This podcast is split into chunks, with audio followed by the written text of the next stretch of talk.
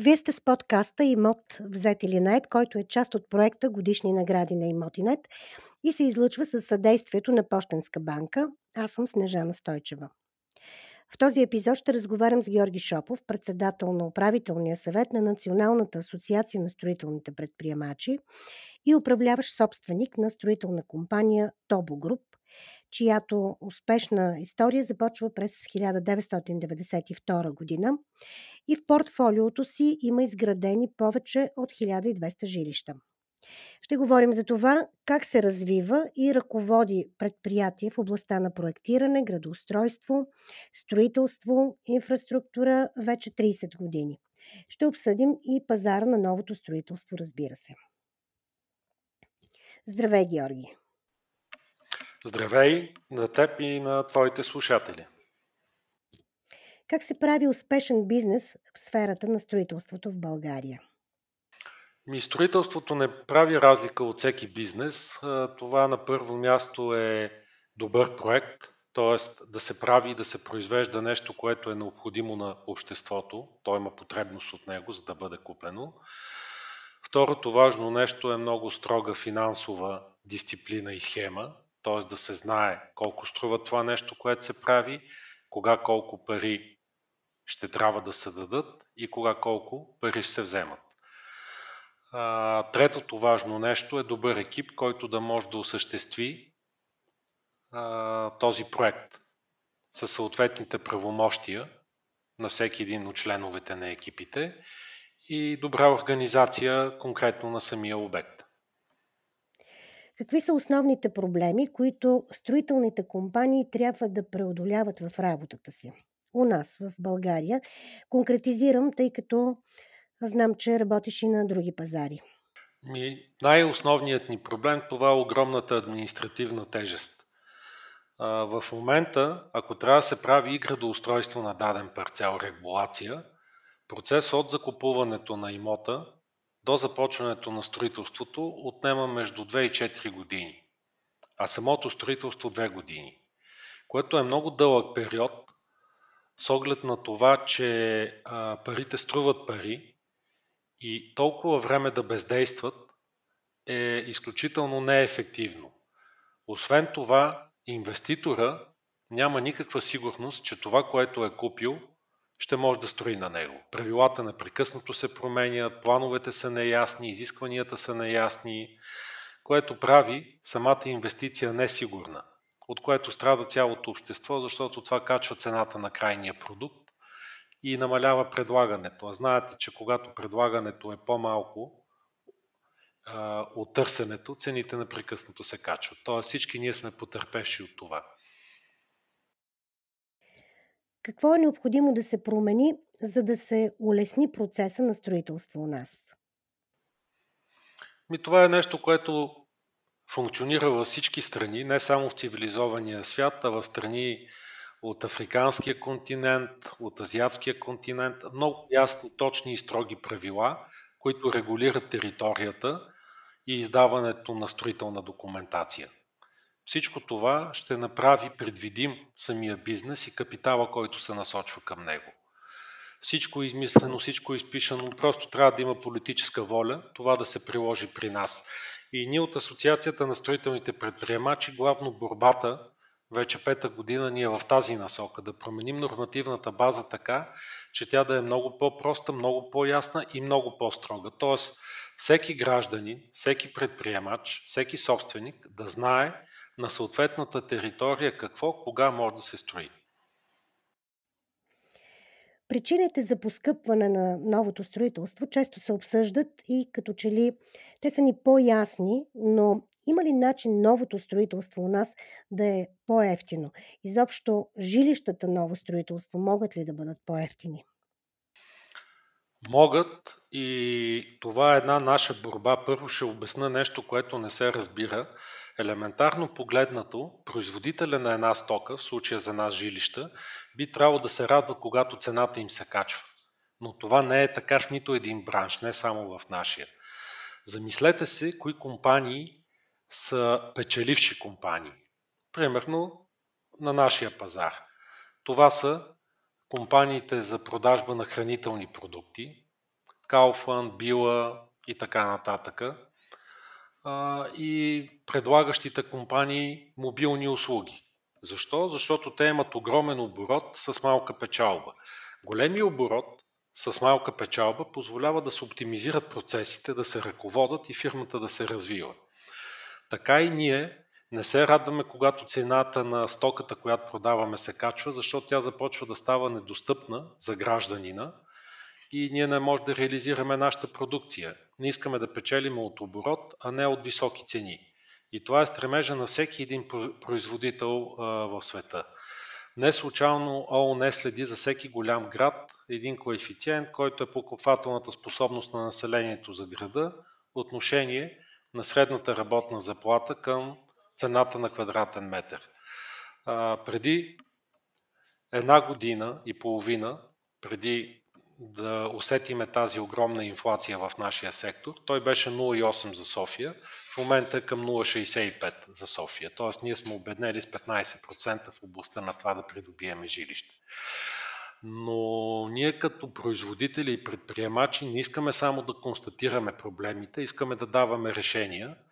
В случая какво е решението? В една пазарна економика това е регулиране на търсенето и предлагането. Има много несполучливи опити с административни мерки политиците се опитат да регулират този пазар и да направят жилищата достъпни. Последният такъв опит е с, от кмета на Буинос Айрес в Аржентина, който беше сложил пределни цени, горни цени на найемите и на цените на жилищата. Оказа се ефекта, че е обратен. Цените на черно скочиха много, найемите също. Тоест, когато в една пазарна економика държавата се опитва да администрира, резултата е лош за всички нас. Добре е и разумните държави това правят, когато цената на една стока непрекъснато се качва, както е с жилищата в продължение на 30 години, да увеличат предлагането. Защото търсенето не могат да го регулират с оглед на това, че тенденция е в световен мащаб не само за България, населението се струпва в големите градове.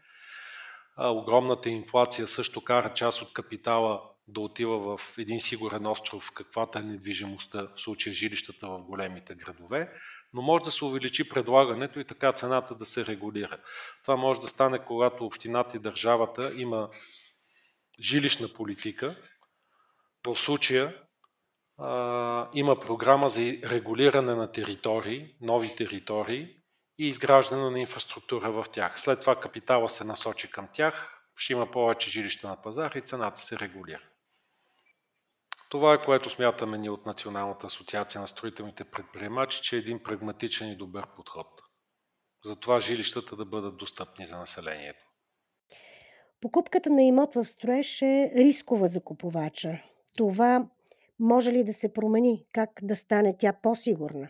Ако иска да си вземе жилище и то да може да избере жилище, такова каквото му харесва, това е да го купи на зелено. Освен това цената е с 20-25% по-ниска, когато жилището се купува на зелено. Риска е под 1%. Ние сме направили анализ от Националната асоциация на строителните предприемачи и незавършени обекти, които са продавани на зелено, е под 1% такива, които са неуспешните проекти. Но ние вярваме, ние вярваме, че това може да стане още по-сигурно. И затова се бориме за въвеждане на задължителна застраховка на строителния предприемач, както е по света, а именно ако искаш да строиш сграда, която струва 10 милиона, трябва да имаш такава застрахователна полица, така че ако се появи проблем, който често е обективен, то гражданина да може от застрахователя да си получи парите и да си купи апартамент. Това са нашите виждания в областта. Продажбите на зелено ще продължат, разбира се, защото те са изгодни за двете страни. Клиента с 20-25% по-ефтин продукт продува, получава, избира в начален, в началния период на строителство, може да избере, може да участва в самото проектиране, т.е. апартамента да стане такъв, че да бъде спрямо неговите специфични нужди но не е лошо да има и механизъм за страхователен, който допълнително да гарантира гражданина. Какво би посъветвал купувачите на имот на зелено? За какво да внимават? Как да си гарантират, че накрая ще си купят завършен имот? При покупката на зелено продавачите изключително много трябва да внимават каква история има предприемача, на който се доверяват. Тоест, ако той има изпълнени 10, 15 жилищни кооперации от 20 години или от 10 години е на пазара, риска е с пъти по-малък от това, ако той в момента влиза на пазара и те първа ще се учи на гърба на клиентите и с парите на клиентите. Това е, може би, най-важното, което трябва клиента да проверява, а другото е трябва да провери самата проектна документация, защото, пак казвам, заради хаоса в администрацията, някой път издадени строителни разрешения се оказват уязвими и може да се изчака една-две години, докато проекта продължи, което е забавяне, което не е от полза за клиента. Какви са тенденциите в строителството на жилища? Последните тенденции в строителството на жилища е това, че изискванията на клиентите се повишиха многократно. Ние строим от 1992 година и тогава самите изисквания към жизнената среда, която обитаваме, на всички нас беше много по-ниска от тази, която е в момента. Слава Богу, нещата върват напред, цивилизацията върви напред. В момента има много по-голяма парична маса натрупана в а, гражданите. Самите ние имаме много по-големи изисквания към това да ни е удобно, спокойно, чисто, хигиенично, хубаво. И апартаменти, които тогава сме продавали в такава среда, към момента е немислимо, никой няма да купи. Главно изискванията са насочени към околната среда, защото един апартамент може да е хубав като проект, хубав като изпълнение, хигиеничен, чист, осветен, но около него да няма улици, да няма инфраструктура, обслужваща социална и техническа, като тротуари, улично осветление, места за паркиране, което прави обитаването некомфортно. И за това ние от Националната асоциация на строителните предприемачи главно сме се насочили към облагородяване на средата около самия проект в частта техническа инфраструктура, улици, тротуари и зелени площи. И ефекта, ефекта е добър. Иначе като площи жилищата намаляват. Ако преди 25 години един тристаен апартамент беше минимум 110 квадрата, в момента се продават масово и се търсят, затова и се продават и проектират тристайни апартаменти по 85 квадрата. Тоест, заради високата цена на строителството, сме принудени да живееме в по-малки стаи, като компромиса е предимно в хола. Хол и кухня е едно, не е както преди разделени и са сравнително по-малки от предишните стандарти. Тоест по-качествени, по-скъпи жилища с по-качествени материали, по-качествена техническа обслужване на самата сграда, но по-малки жилищни площи. Това е според нас последните тенденции в жилищното строителство. Навлиза автоматизацията на различни системи технически в жилищата, което не е нещо ново, това е от 10 години. Дистанционно управление на уреди, на електроинсталации, вентилация на жилището. Вече трета година Националната асоциация на строителните предприемачи е основен партньор на годишните награди на Имотинет. Какво е твоето мнение за конкурса и за дискусиите, които правим в няколко града в страната вече 7 години?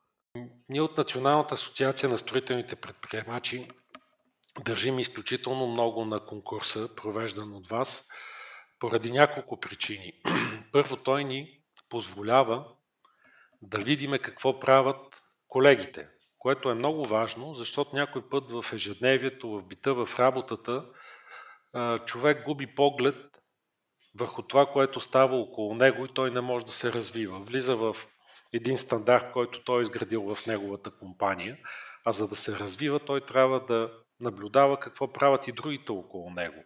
Този конкурс ни, ни позволява да се запознаеме с обектите на колегите, да видим плюсови и минуси и съответно да извлечеме само плюсовете, а от друга страна ни дава и възможност да оценим самите себе си.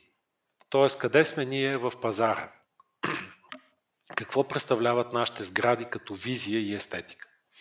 Затова ние го подкрепяме и смятаме, че е много важен за бранша и за развитието най-вече на жилищното строителство. Благодаря на Георги Шопов, председател на управителния съвет на Националната асоциация на строителните предприемачи и управляващ собственик на строителна компания Тобо Груп. Според него трябва сериозна промяна в нормативната уредба с ясни правила и с повече строгост, за да може по-лесно да работи строителния бранш. Това беше поредният епизод от подкаста Имот взет или нет, който е част от проекта Годишни награди на Имотинет и се излъчва с съдействието на Пощенска банка. Аз съм Снежана Стойчева. Очаквайте следващия епизод, в който ще търсим отговори на въпросите какво предлага един добър брокер на недвижими имоти на своите клиенти, как защитава интересите им, как печели и задържа доверието им. За да ни следите, можете да се абонирате в световните подкаст разпространители Apple Podcast, Google Podcast, Spotify и SoundCloud.